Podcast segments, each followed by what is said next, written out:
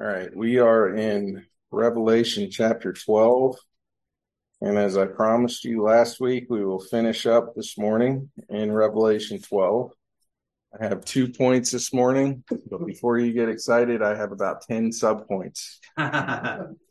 so we are closing out chapter 12, and I wanted to, and we'll pray in, in just a second, but I wanted to um, kind of do a check on where we are in our study in the book of Revelation. And, and it is very easy to get caught up in the minutiae, if you will, and lose sight of the fact that the book of Revelation is an eminently practical book. And we need to make sure that as we study through this, it's not with the purpose of coming away with a solidified view of the end times, although that is absolutely exemplary if we can. But the intent is very plain and very simple, and it's stated very early in our in our study in the book of Revelation, which is it is for the blessing and the encouragement of the church of God. And so in order to do that or be that, it it it must be practical. And it is. But but I want to ask the Lord this morning as we study this that this message in particular, because I think this is really the theme verse, if you will, of the book of Revelation that I want to focus on this morning. Let's ask the Lord to lead us. Heavenly Father, thank you for your word. Thank you for the time that we have together. We ask, Lord, that you would renew our focus on your word, that you would help us to set aside the distractions and the things that would pull our attention away from where you want it to be this morning. We ask that you would help us to understand how we are to overcome the enemy. And your word is very clear. We ask for clarity in our understanding.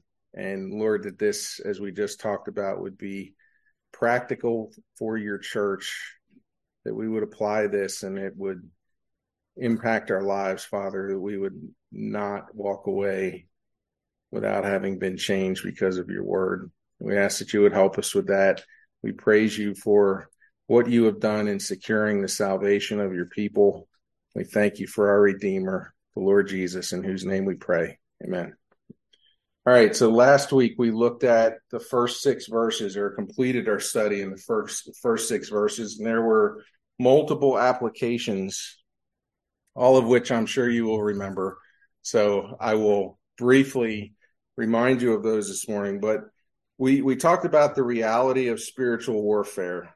There are um, there is a a a war going on around us that in many ways and cases we can be ambivalent to um, but it's no less real and it has actual real life ramifications because it's not an imaginary war it's not a pretend war it is as real as you and I sitting here this morning looking at each other. And it has ramifications for our lives. And, and really, Revelation 12 is dealing with the why. Why is there spiritual warfare? So if we, we come away from our study in the book of Revelation and we don't understand that, then we failed. But the church is redeemed.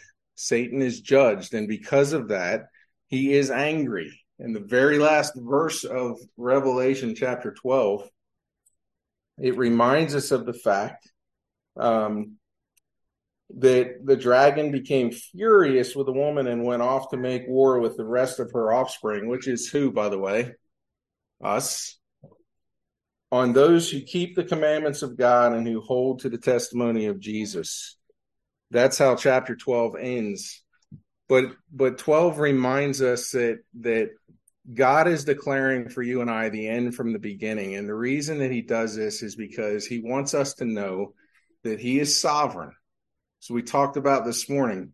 Every act of war that Satan commits against the church is within the purview, the authority of God's sovereign providential hand and care over his church and over his people. Nothing happens to the church in regard to spiritual warfare that is not for our good and his glory. Um, we talked about the fact that God is sovereign over sin in regard to Matthew 1. We brought that up this morning. Though we are currently the target of Satan's wrath, we're borne up on what kind of wings? Eagle's wings. We are given divine protection in the wilderness where he sustains us. Um, and then we were reminded as we closed last week that the day of the Lord is at hand and we're to keep our eternal perspective. So, two points this morning I want to talk about. The accuser is cast down in verses 9 through 10, and then verse 11 is where I want to spend the bulk of our time. Excuse me. This morning, as we wrap up in chapter 12, verse 9 says, and, and the great or mega dragon, that is the huge serpent, was thrown down. That ancient serpent, that is the archaic, original serpent. When it talks about the ancient serpent, it's taking us where in scripture? Back to the garden. The one and the same is what John is telling us. That serpent was thrown down, who is called the devil, the diabolos, and Satan, the adversary the deceiver of the whole world. He was thrown down to the earth, and his angels were thrown down with him. There is a reminder here in verse 9 and verse 10 of the character of the enemy. And I want to highlight for you something that jumps out at us, and that is the diabolos. Notice what the devil means by name. The devil in the Greek, diabolos, to slander, to accuse, to defame. And notice something else that I think is key, and I want you to put your mental finger on it, if you will. He is a severer of relationships. Say that fast five times. A severer of relationships. Where where is the first example we find in scripture of him attempting to sever relationship? Well, the ancient serpent, we go back to the Garden of Eden in Genesis chapter 3. Whose relationship is he looking to sever? Adam and Eve, and Adam and Eve and God. Mm-hmm. Any relationship that God had ordained as good, Satan, as the devil, is looking to sever. So bear that in mind. You think about what Satan does within the church. We talk about division in the church. What is he what is he attempting to do? Sever that brotherly relationship. He's also called uh, the adversary, the one who stands opposed. Um, he is by definition the antichrist. He stands opposed to everything that that is Christ. Notice also he's called the deceiver. In the Greek, it's the word planon, it, it means, this is interesting, he causes the souls of men to wander. Mm-hmm. Satan, the deceiver, and the word deceive there, the, the idea of deception is to cause the souls of men to wander. And I thought about Second Timothy chapter 3, verse 7, always learning in what? Never able to arrive at the at the knowledge of truth. Satan loves to have us in an always ever pursuit of truth. Doesn't he? Keep searching. In fact, many people describe their spiritual journey as I'm just searching for the truth. Satan is happy to have us in that state. He's happy to. Because as long as we continue to wander and search and we stay away from this, then we won't be led to the truth. But in these verses, we're reminded again of the nature and the character of our enemy. He's the devil, the slanderer, the accuser, the defamer, the unjust criticizer, the severer of relationships. Spurgeon says this um, regarding our enemy. He says, This ever active enemy desires to tempt as well as accuse he would have us and sift us as wheat. In calling him the dragon, the Holy Spirit seems to hint at his mysterious power and character. To us, a spirit such as he is must ever be a mystery in his being and working. Satan is a mysterious personage, though he is not a mythical one. We can never doubt his existence if we have once come into conflict with him, yet he is to us all the more real because he is so mysterious. If he were flesh and blood, it would be far easier to contend with him, but the fight with his spiritual wickedness in high places is a terrible task. As a dragon, he is full of cunning and ferocity. In him, force is allied with craft. If he cannot achieve his purpose at once by power, he awaits his time. He deludes, he deceives. In fact, he is said to deceive the whole world. What power of deception must reside in him when under his influence the third part of the stars of heaven are made to fall, and myriads of men in all ages have worshipped demons and idols. He has steeped the, steeped the minds of men in delusion so that they cannot see that they should worship none but God, their maker. He is styled the old serpent, and this reminds us how practiced he is in every evil art he was a liar from the beginning and the father of lies. After thousands of years of constant practice in deception, he is much too cunning for us.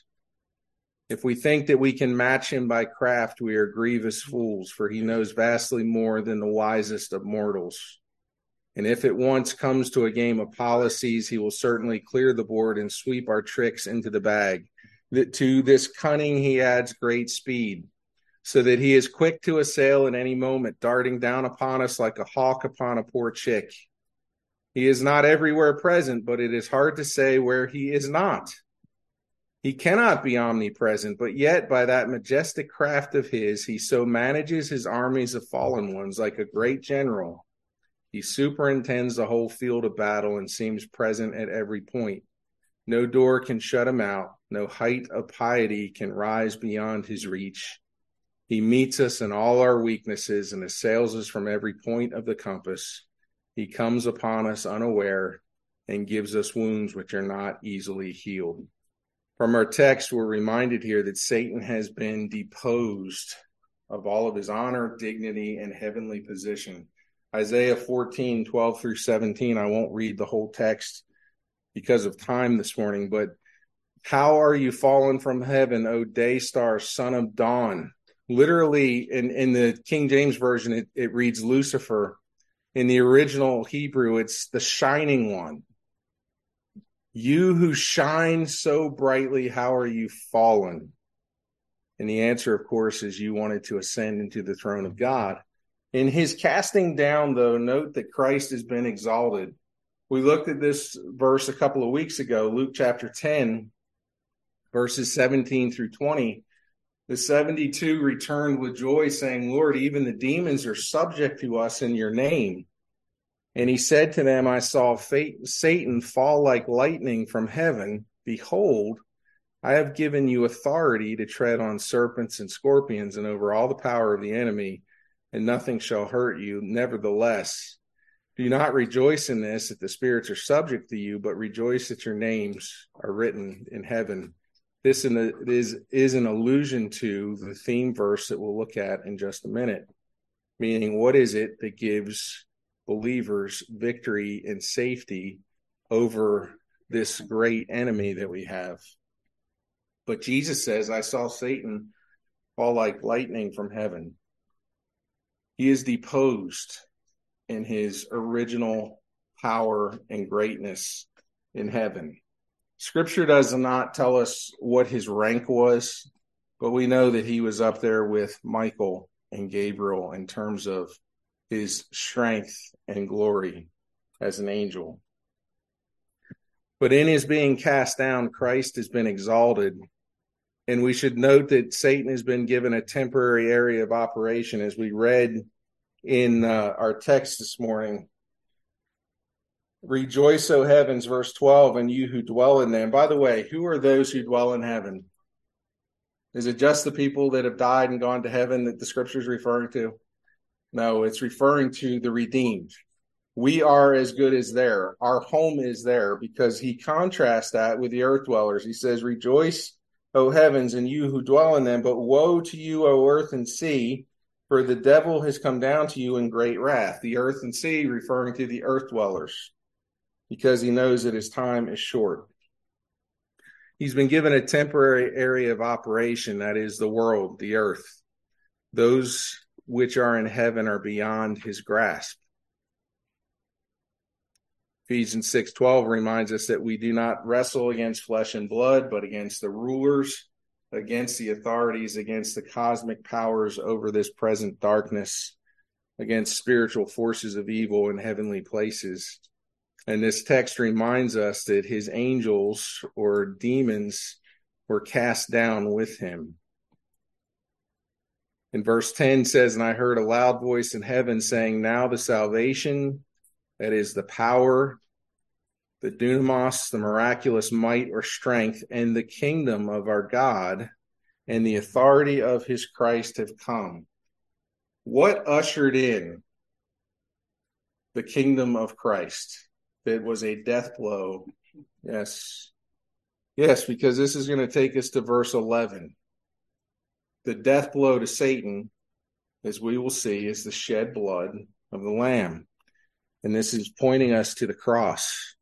The accuser has been thrown down who accuses them day and night before our God. If you look at the original Greek for that word, the accuser, it, it brings with it a bit of a legal term, a term of, of the courtroom, the term prosecutor. Satan is called in the original text here a prosecutor of the brethren. What is he doing? He's accusing. And he does it relentlessly. And he's been doing it for a long, long time. We have a couple of examples in the Old Testament where Satan is is shown to us as being the accuser, the prosecutor, if you will. And there's two examples that we see. First is in Job chapter one, right? Sons of men go to God and, and God addresses Satan and says, Where what have you been doing? And he says, just roaming to and fro, doing mischief. And the Lord says, The Lord says to him, Have you checked out my servant Job? And what is his response? Yeah. You know why he is above reproach, why his testimony is so strong. What is what does he do? he immediately accuses Job of sin. What does he say? Lord, if you remove your hand from him, what? He, he will curse you to your face. He's not really your child. He is a child of convenience. You've blessed him, and because of your blessing on his life and his family, that is why he is loyal to you. And we know the story. In all of this, Job neither cursed God nor sinned. So there's a false accusation there, but there's another example of one that is not false. If we reread Zechariah chapter 3, it's a picture of Joshua the high priest who stands before the angel of the Lord. Satan, the scripture says, standing at his right hand to accuse him. And the picture that we get of, of Joshua the high priest is that he is clothed with filthy garments. This is in Zechariah chapter 3. Satan stands there to accuse him, and he's clothed in filthy garments. What is it? What is that picture telling us? When Satan accuses us of sin, it's not always false accusation, is it? And therefore comes with a great deal of of power, if you will, against our lives. But the key in, is in verse 4 of Zechariah chapter 3. The angel said to those who were standing before him, Remove the filthy garments from him. And he said, Behold, I have taken your iniquity from you, and I will clothe you with pure vestments. In other words, the righteousness of Christ. So, what exactly is meant by the casting down of Satan? Specifically, who has conquered him? The salvation power, the kingdom of Christ, the cross. At the cross, a superior kingdom was ushered in with the authority to act. In Colossians chapter 1, verse 13, it says, He has delivered us from the domain of darkness and transferred us to the kingdom of His beloved Son. The enemy has been cast down. He has lost his teeth, if you will, in terms of his prosecut- prosecutorial authority over the believer. Why? Well, point two that I want to look at this morning, the picture of the overcomers, it says in verse 11, and they conquered. The word conquered there in the Greek is the word Nikio. We get the word Nike. Those of you that are wearing your Nikes this morning, you are overcomers, if only on the treadmill. and they have conquered him by the blood of the Lamb and by the word of their testimony. The word testimony there is martyria. It's the idea of being a martyr. For they love not their lives even unto the death. There are two keys to victory here that I want to point out for you this morning, and this is where I want to spend our time. The shed blood, that is the work of the Lamb, is the key to victory over the dragon. It's the key. The second piece to that, though, is the blood must be applied.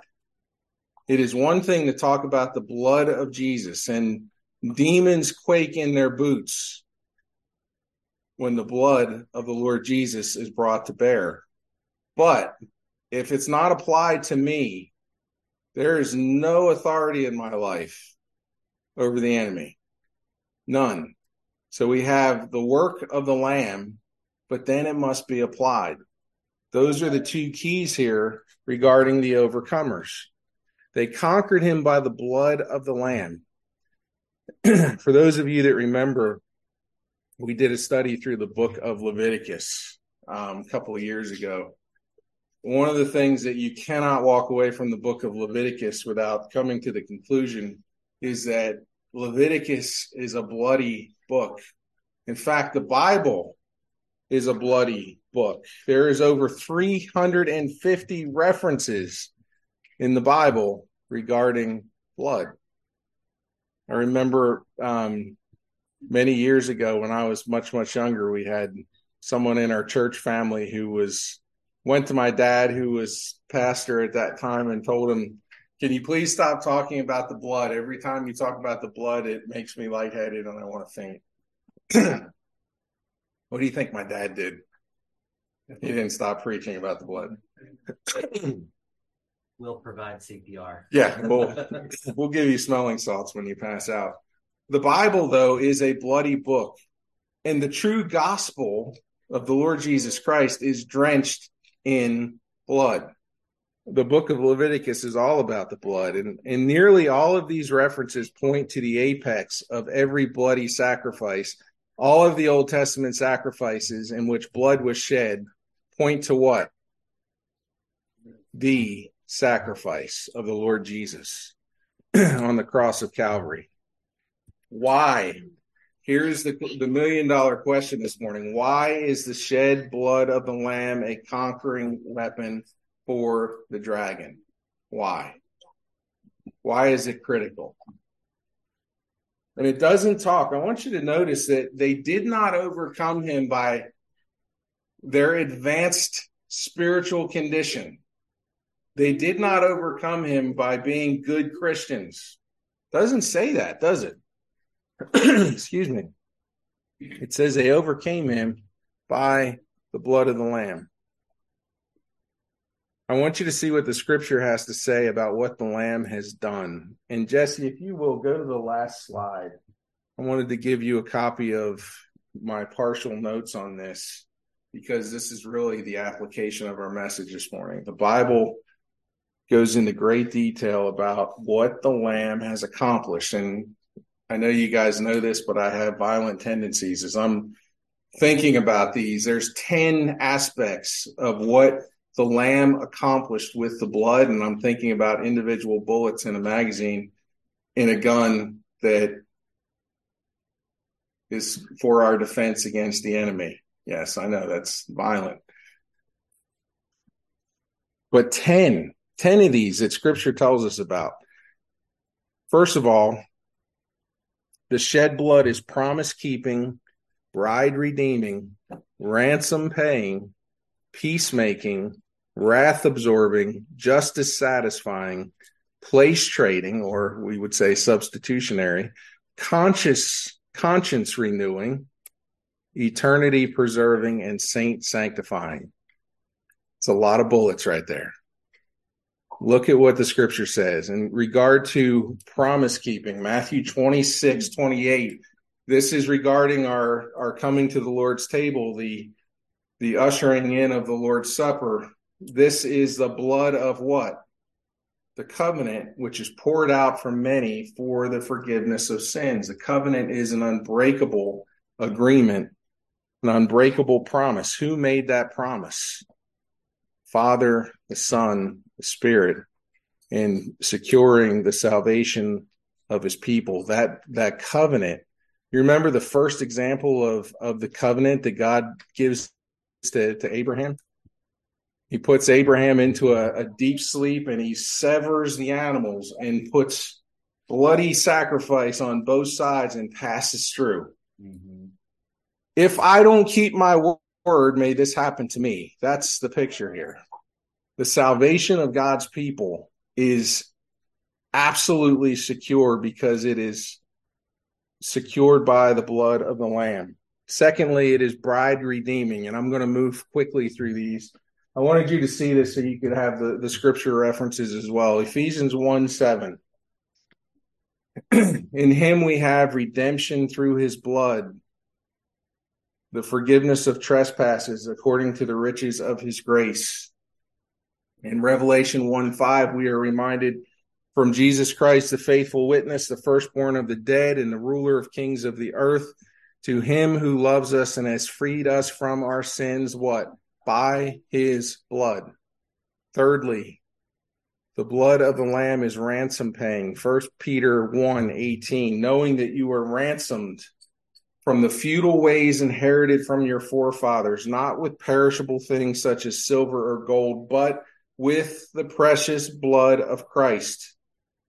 Like that of a lamb without blemish or spot, he was foreknown before the foundation of the world, but was made manifest in the last times for the sake of you, who through him are believers in God, who raised him from the dead and gave him glory, that so your faith and hope are in God. You were ransomed with the precious blood of Christ.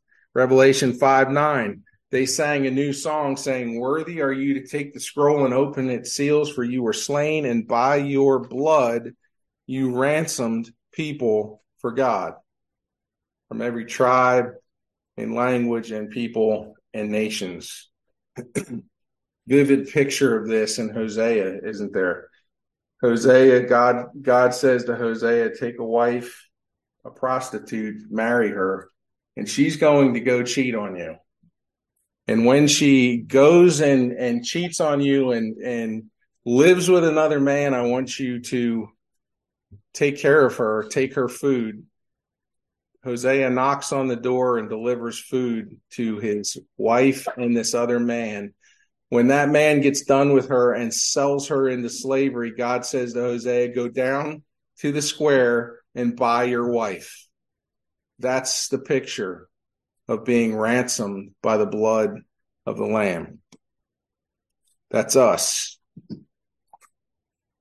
blood of the Lamb is peacemaking. 1 Corinthians chapter 10, Paul is leading up to 1 Corinthians 11 that, that we look at for the Lord's Supper. In 1 Corinthians 10 16, he says, The cup of blessing that we bless, he's referring to the Lord's Supper here. Is it not a participation in the blood of Christ? The the bread that we break is it not a participation in the body of Christ? How can we participate in the Lord's table if peace has not been made on our behalf with him who we were at war with? Ephesians 2:13 But now in Christ Jesus you who once were far off have been brought near by the blood of Christ. He's talking about the Jew Gentile dynamic we see on the news yesterday Israel is at war with Hamas again. They'll never be at peace. The only thing that can make peace between two enemies at odds is the blood of the Lamb. Colossians 1:20 and through him to reconcile to himself all things whether on earth or in heaven making peace by the blood of his cross. It is the shed blood of the lamb that makes peace and then it's wrath absorbing. Romans 3:25 whom God put forward as a propitiation. We don't use the word propitiation often in our normal conversation, but what does it mean? It, it means an appeasement of wrath. God put forth the lamb to appease whose wrath? We talk about salvation being salvation from what? Well, the Lord saved me from my sins. Well, that's a consequence of what he did.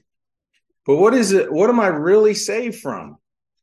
The wrath of God whom God put forward, the Lord Jesus, as a propitiation. Why? Or what? By his blood to be received by faith.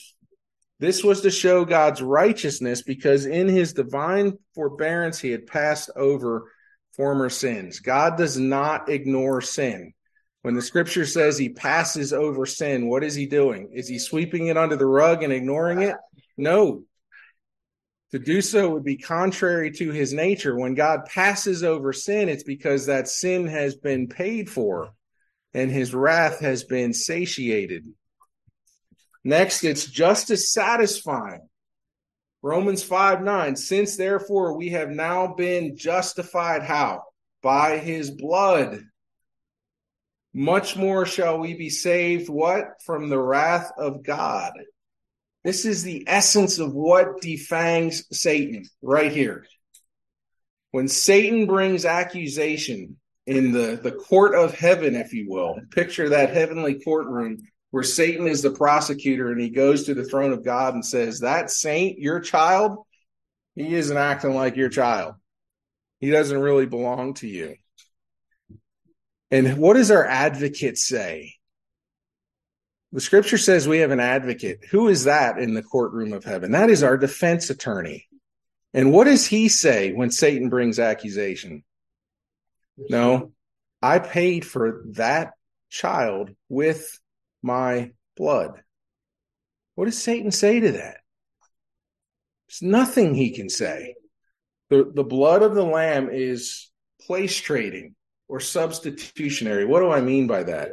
Well, John in First John 129, after they asked him if he was the coming Messiah, he said no.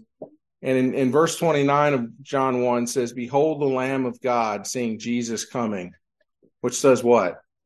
Takes away the sin of the world.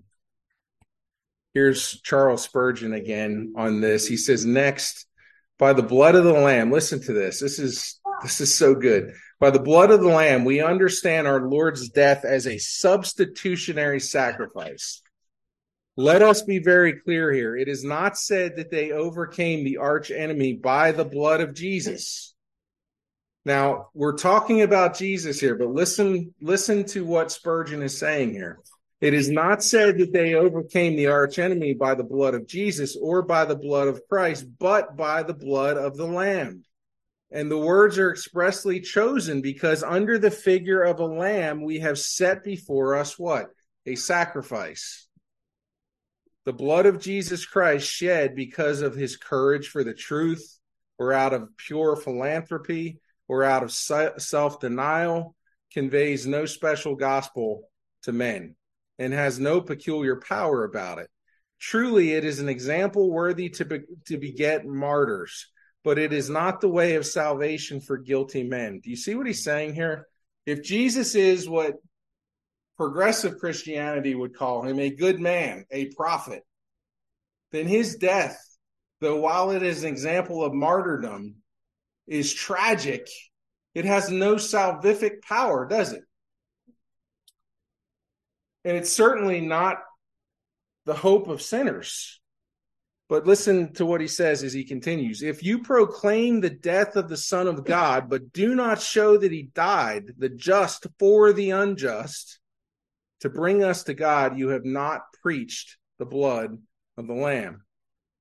You must make it known that to the chastisement of our peace was upon him, and that the Lord hath laid on him the iniquity of us all, or you have not declared the meaning of the blood of the Lamb. There is no overcoming sin without the substitutionary sacrifice. You hear that? There is no overcoming sin without the substitutionary sacrifice.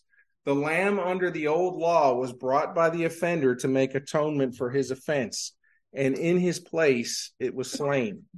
This was the type of Christ taking the sinner's place, bearing the sinner's sin, and suffering in the sinner's stead, and thus vindicating the justice of God and making it possible to him for him to be just and the justifier of him that believeth.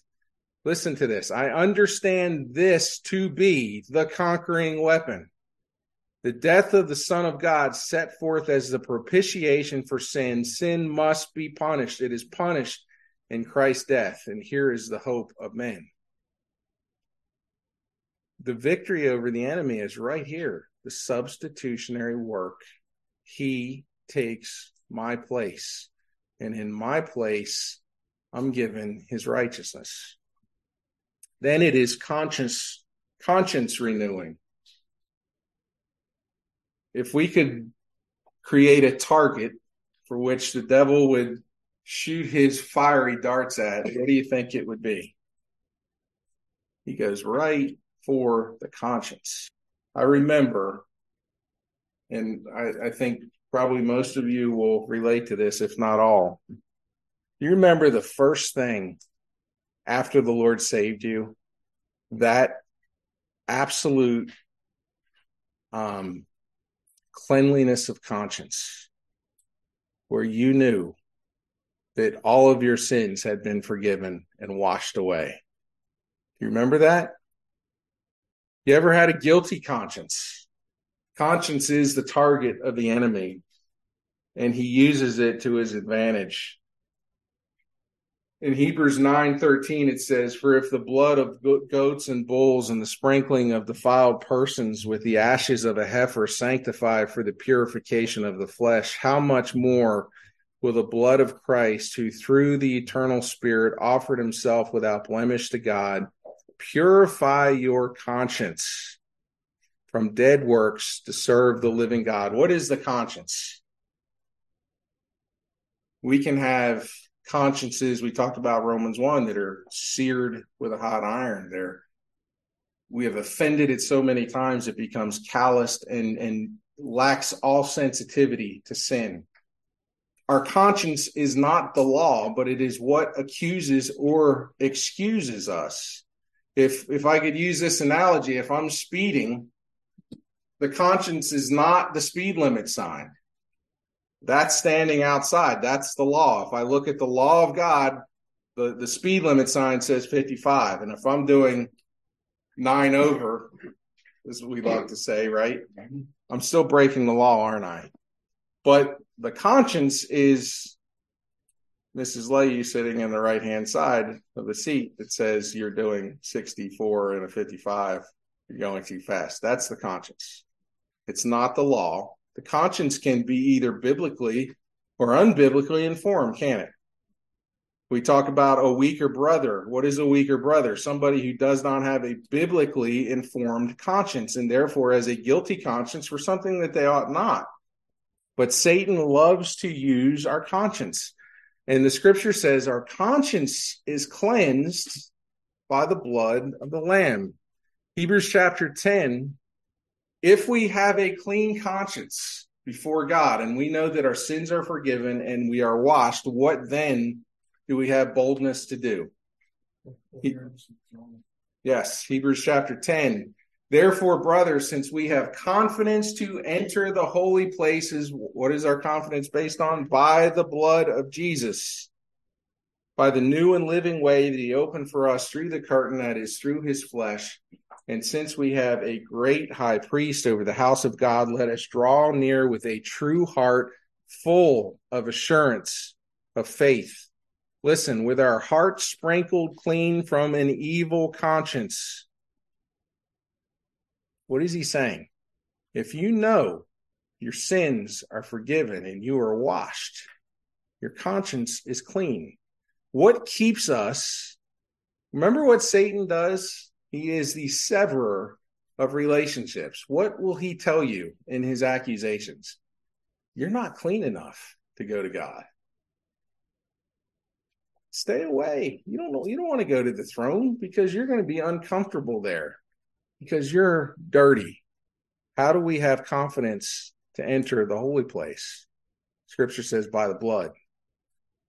Being washed in the blood gives us confidence. And it's interesting that Paul, I, I, believe Paul is the writer of Hebrews, Paul ties our access to God through the blood, he ties it to our relationship with each other. In the same passage, verse 23, he says, Let us hold fast the confession of our hope without wavering, for he who promised is faithful, and let us consider how to stir up one another to love and good works, not neglecting to meet together as is the habit of some, but encouraging one another. What happens when a Christian gets tangled up in sin? Are they regular attenders to the body of Christ, to the Lord's table? Hmm. Gets a little uncomfortable. That's how Satan works. He loves to take the stragglers and pull them away from the body and sever that fellowship and sever that relationship. And what he's saying is here the blood of the Lamb cleanses your conscience. You have no reason to shirk away and to hide from your brethren. No reason. Draw near with a heart in full assurance. It is also, by the way, conscience cleansing. First John 1 7. But if we walk in the light, please listen to this. If you get nothing else this morning, listen to this. If we walk in the light as he is in the light, we have fellowship with one another and the blood of Jesus, his son, cleanses cleanses us from all sin. If you read it in the King James Version, how does it read? It, what does the blood do? It cleanseth. Eth. What is the eth for? Present tense.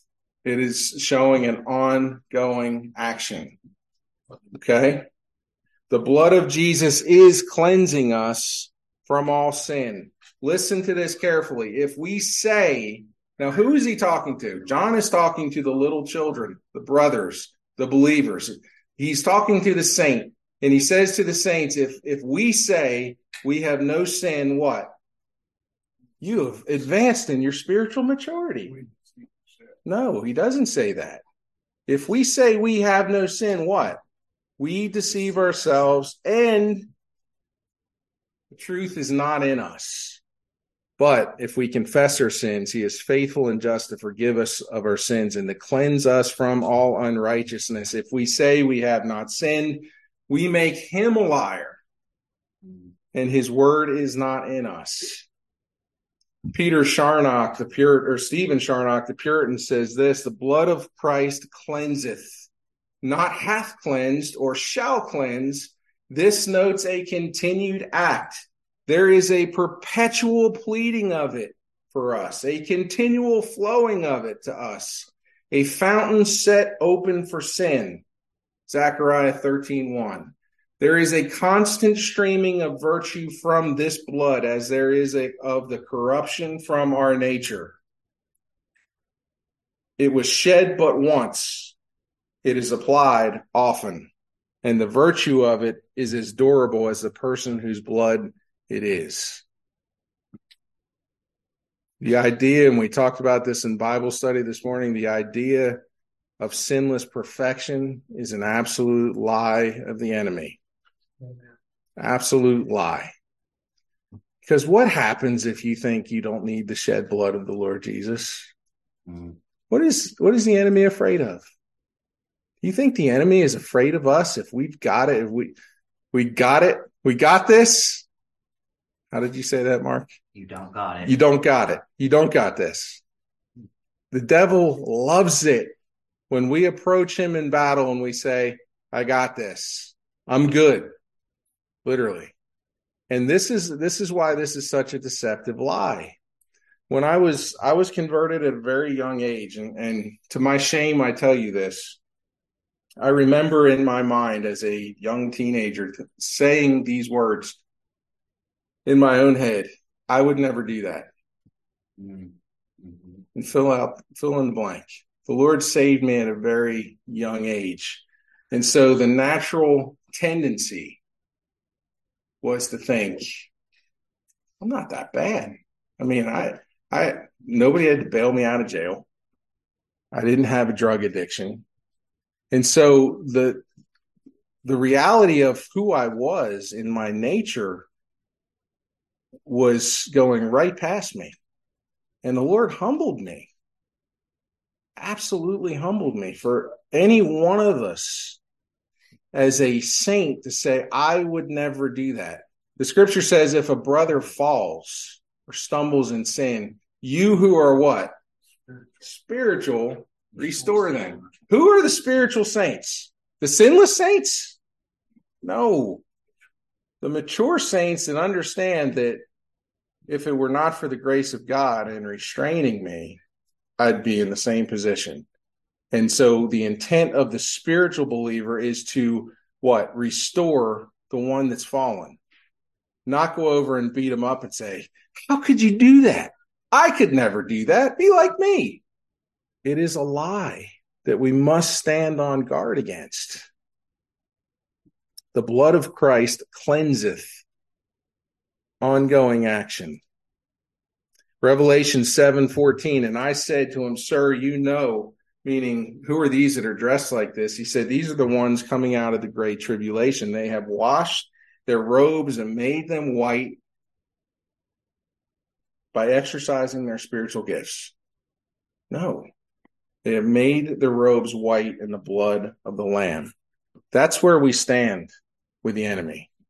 If you stand anywhere else, he will chew us up and spit us out. The blood of the Lamb is eternity preserving. I promise I'm almost done. John 6 35.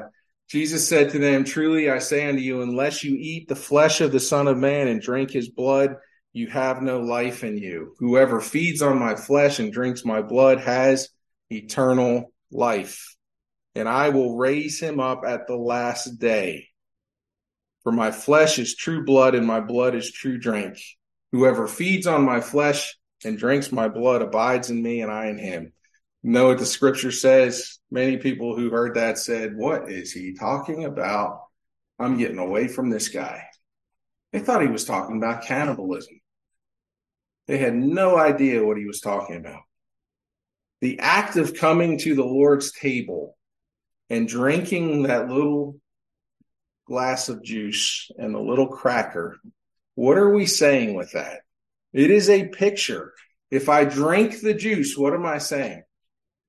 I'm taking part in the body and the blood of the Lord Jesus Christ. It's symbolism. We know this.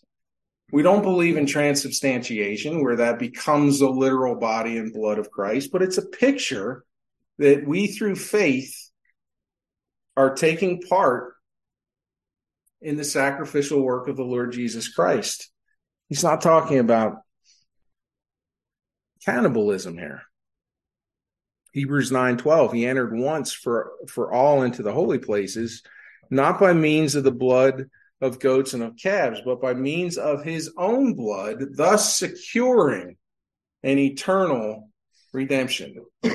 Our eternity is secure.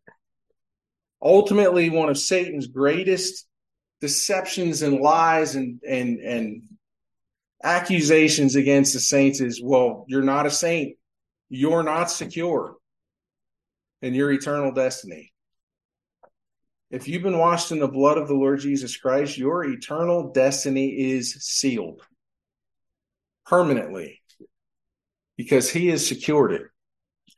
Then lastly the blood of the lamb is saint sanctifying. Hebrews 13 12 so Jesus also suffered outside the gate in order to sanctify the people through his own blood.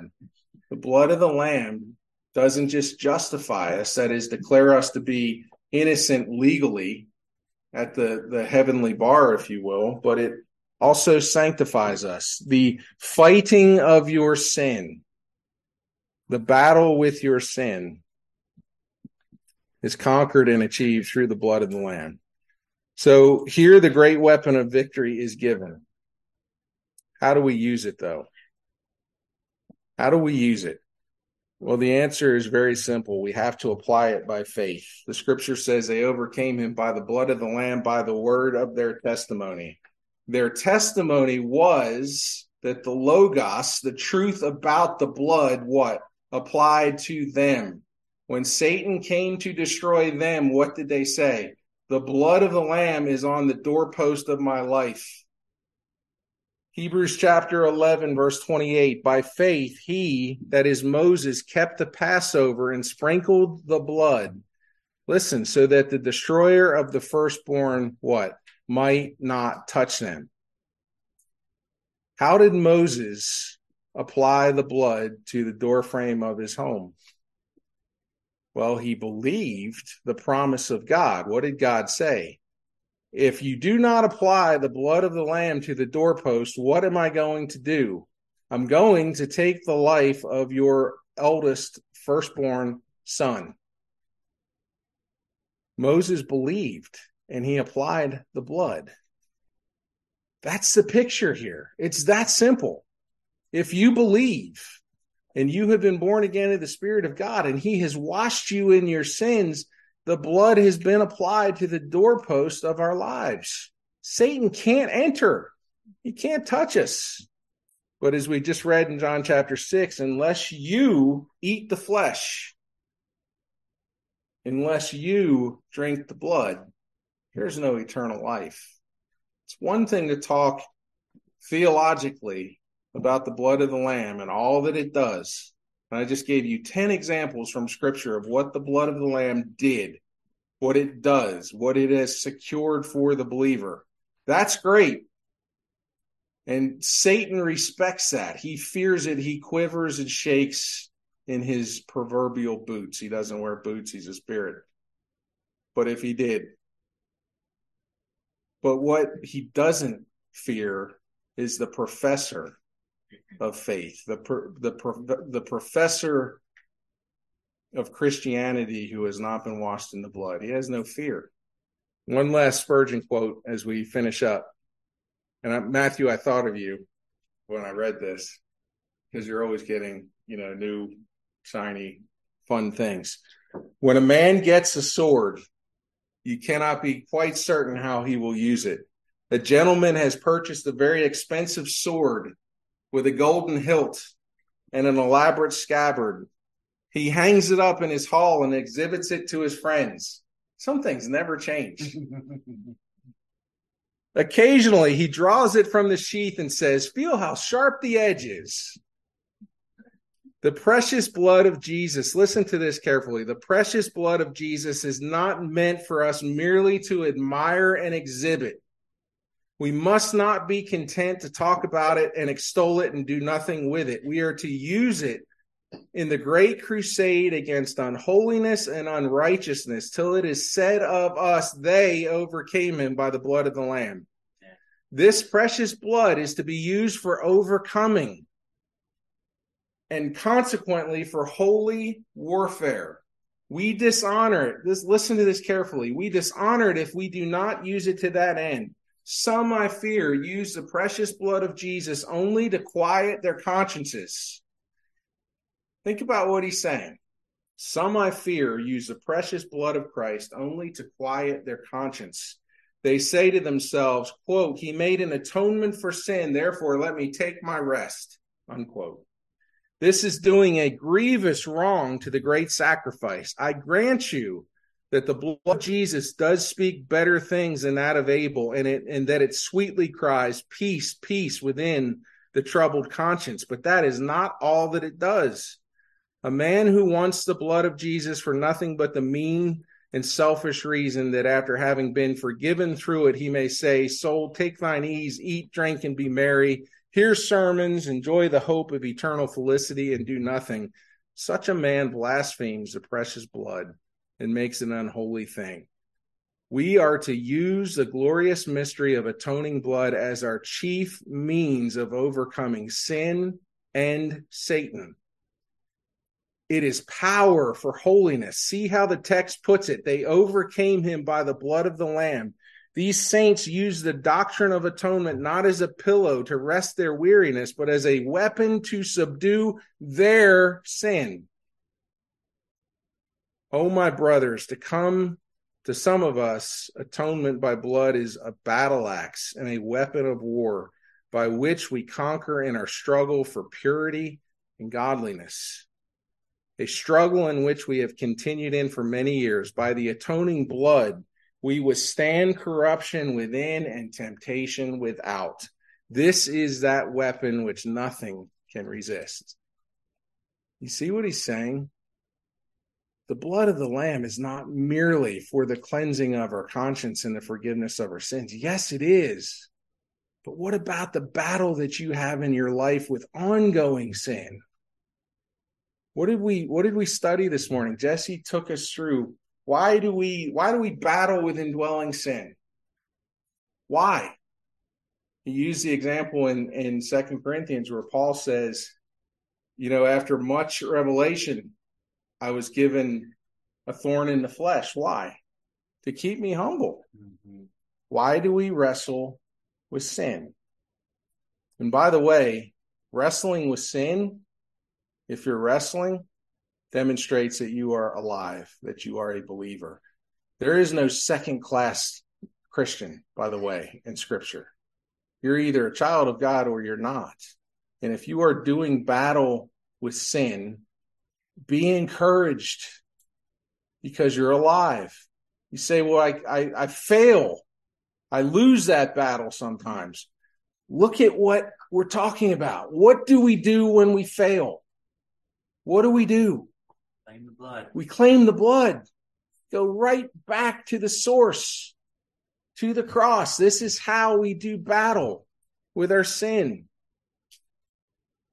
Lastly, the cause of victory is the blood of the Lamb. We've looked at that. Applied to me, if the blood is not applied to me, it's it's not it's not victory for me. It's hypothetical. But what is the effect of the blood applied to me? Look at what it says. For they love not their lives even unto death. This is written to the seven churches, some of which who have martyrs. Jesus said in Mark chapter 8, he says, In calling the crowd to him with his disciples, he said to them, If any would come after me, what? Let him deny himself and take up his cross and follow me. Now, that cross for some could be the cross of martyrdom. But that cross for others could be what? Mortify your members fight with sin. The Christian life is not passive. And for those who have been washed in the blood of the Lamb, they love Christ more than they love their own lives. That's a net effect of being washed in the blood. For whoever would save his life will lose it, but whoever loses his life for my sake and the gospel will save it. We talked about why we have suffering to loosen our grip on this world. The world is a powerful magnet. But what does it profit a man to gain the whole world and forfeit his soul? If you had every dollar in your bank account that you ever wanted and then some, but in order to get that, you had to give up eternity, would you do it? Mm-hmm. Say, well, that's logically a bad decision. But that's a decision so many people have made. Matthew Henry says the servants of God overcome Satan by the blood of the Lamb as the cause. By the word of their testimony, the powerful preaching of the gospel is mighty through God to pull down strongholds. By their courage and patience in sufferings, they love not their lives so well, but they could lay them down in Christ's cause. I'm going to close this morning with a homemade catechism for kids. So, for all the little people that are listening, what is the chief end of man? The answer to glorify God and enjoy Him forever. Most of you know this. What is the point of the whole Bible? Kill the dragon, get the girl. Who is the dragon? Satan. Who is the hero that kills the dragon and gets the girl? King Jesus. Who is the girl? Jesus' people, his bride. How does King Jesus kill the dragon and get the girl? With a wooden sword stained with his own blood. What is the name of King Jesus' wooden sword? Cross. Our greatest weapon in defeating the enemy. There's nothing new here. Every saint that is in the presence of God, rejoicing in victory, to the last saint that will be redeemed from this earth, will say the same thing. They overcame him by the blood of the Lamb and the word of their testimony. And it is no different for you and I. Let's pray. Heavenly Father, thank you for your word. Thank you for the reminder. Lord, we we so easily forget what it is that you have achieved for us through the sacrifice of the lamb. Our tendency is to sanitize it and to make it acceptable. But the reality of it is is the gospel is bloody. And without the shedding of blood there is no remission of sin. Lord, as we come to your table this morning, I ask that you would remind us of that fact that you took our place, you shed the blood of your beloved Son, the spotless Lamb of God that had no blemish, no fault, no sin, so that our blood would not have to be shed for our own sin. And in our place, we get the righteousness of the Lamb. Lord, we stand in that this morning. We thank you that we have victory over the enemy. He is deposed. You have put him down. Our victory is secure the shed blood of the Lord Jesus Christ guarantees that we will be with you in glory one day.